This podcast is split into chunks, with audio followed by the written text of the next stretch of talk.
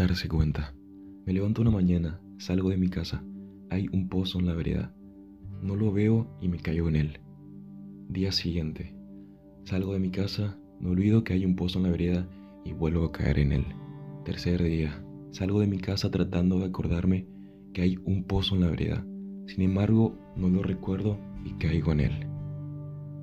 Cuarto día, salgo de mi casa tratando de acordarme del pozo en la vereda. Lo recuerdo y a pesar de eso no lo veo y caigo en él. Quinto día, salgo de mi casa, recuerdo que tengo que tener presente el pozo en la vereda y camino mirando el piso y lo veo y a pesar de verlo, caigo en él. Sexto día, salgo de mi casa, recuerdo el pozo en la vereda, voy buscándolo con la vista, lo veo, intento saltarlo, pero caigo en él. Séptimo día, salgo de mi casa, veo el pozo, tomo carrera, salto, rozo con las puntas de mis pies el borde del otro lado, pero no es suficiente y caigo en él. Octavo día, salgo de mi casa, veo el pozo, tomo carrera, salto, llego al otro lado, me siento tan orgulloso de haberlo conseguido que festejo dando saltos de alegría y al hacerlo caigo otra vez en el pozo. Noveno día. Salgo de mi casa, veo el pozo, tomo carrera y lo salto. Simplemente sigo mi camino. Décimo día. Me doy cuenta recién hoy que es mucho más cómodo caminar por la vereda de enfrente. Quiero, quiero que me oigas sin juzgarme. Quiero que opines sin aconsejarme. Quiero que confíes en mí sin exigirme. Quiero que me ayudes sin intentar decidir por mí. Quiero que me cuides sin anularme. Quiero que me mires sin proyectar tus cosas en mí. Quiero que me abraces sin asfixiarme. Quiero que me animes sin empujarme. Quiero que me sostengas sin hacerte cargo de mí.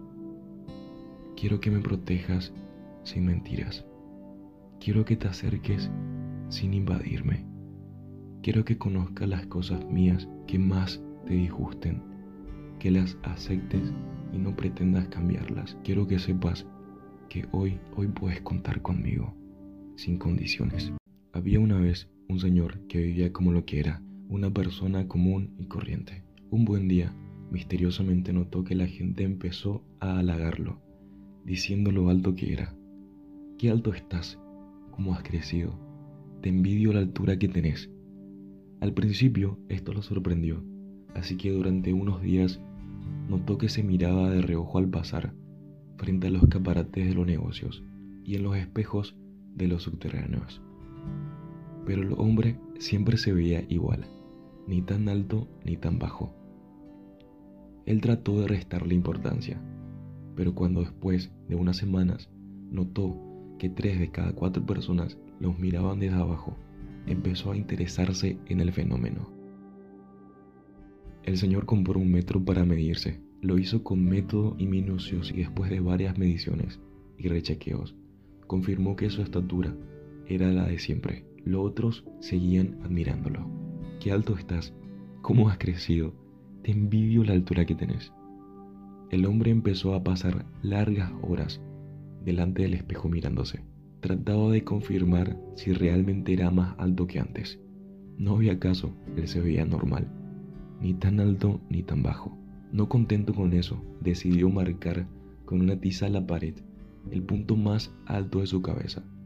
Tendría así una referencia confiable de su evolución. La gente insistía en decirle, qué alto estás, cómo has crecido, te envidio la altura que tenés.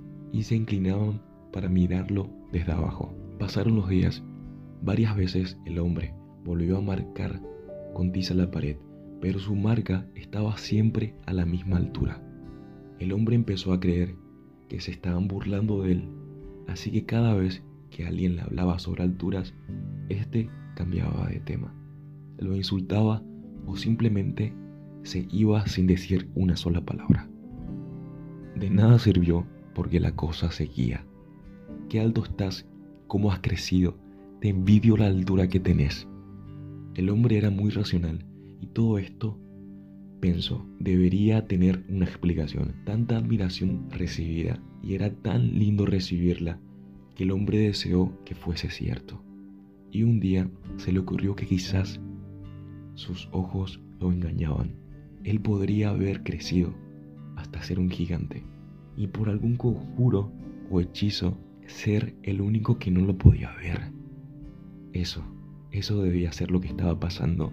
Montado en esa idea, el Señor empezó a vivir desde entonces un tiempo glorioso. Disfrutaba de las frases y de las miradas de los otros. Qué alto estás, cómo ha crecido, te envidio la altura que tenés. Había dejado de sentir ese complejo de impostor. Qué tan mal lo tenía. Un día sucedió el milagro. Se paró frente al espejo y realmente le pareció que había crecido. Todo empezaba a aclararse. El hechizo había terminado. Ahora él también podía verse más alto. Se acostumbró a pararse más erguido. Caminaba tirando la cabeza para atrás. Usaba ropa que lo hacía más estilizado. Y se compró varios pares de zapatos con plataformas. El hombre empezó a mirar a los otros desde arriba. Los mensajes de los demás se transformaron en asombro y admiración.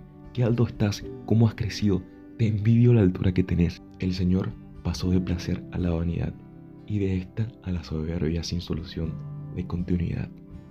Ya no discutía con quien le decía que era alto, más bien avalaba su comentario e inventaba algún consejo sobre cómo crecer rápidamente. Así pasó el tiempo hasta que un día se cruzó con el enano.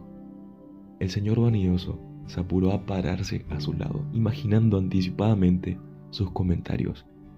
Se sentía más alto que nunca, pero, para su sorpresa, el enano permaneció en silencio. El señor vanidoso carraspeó, pero el enano no pareció registrarlo. Y aunque se estiró y estiró hasta casi desarticular su cuello, el enano se mantuvo impasible. Cuando ya no pudo más, le susurró. ¿No te sorprende mi gran altura? ¿No me ves gigantesco? El enano lo miró de arriba abajo, lo volvió a mirar con dudas, le dijo, mire, desde mi altura todos son gigantes.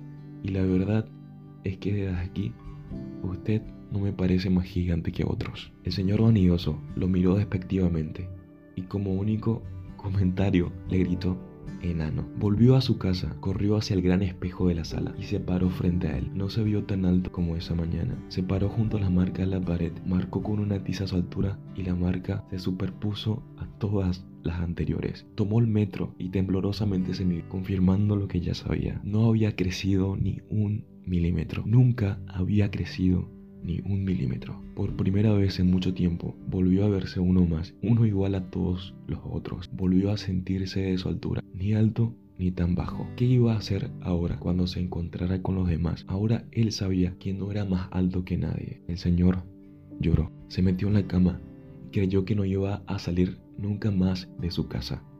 Estaba muy avergonzado de su verdadera altura. Miró por la ventana y vio a la gente de su barrio caminar frente a su casa. Estaba muy avergonzado de su verdadera altura. Miró por la ventana y vio a la gente de su barrio caminar frente a su casa. Todos parecían tan altos. Asustado, volvió a correr, a ponerse frente al espejo de la sala, esta vez para comprobar si nos había achicado. No, no, su altura parecía la de siempre. Y entonces comprendió. Cada uno ve a los demás, mirándolos desde arriba o desde abajo. Cada uno ve a los altos o a los bajos según su propia posición en el mundo, según su limitación, según su costumbre, según su deseo, según su necesidad. El hombre sonrió y salió a la calle.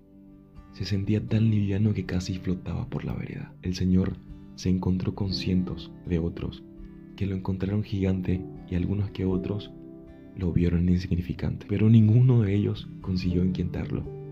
Ahora, él sabía que era uno más, uno más como todos. Todo empezó aquel día gris, en que dejaste de decir orgulloso, yo soy, y entre avergonzado y temeroso, bajaste la cabeza y cambiaste tus dichos y actitudes por un terrible pensamiento. Yo debería ser.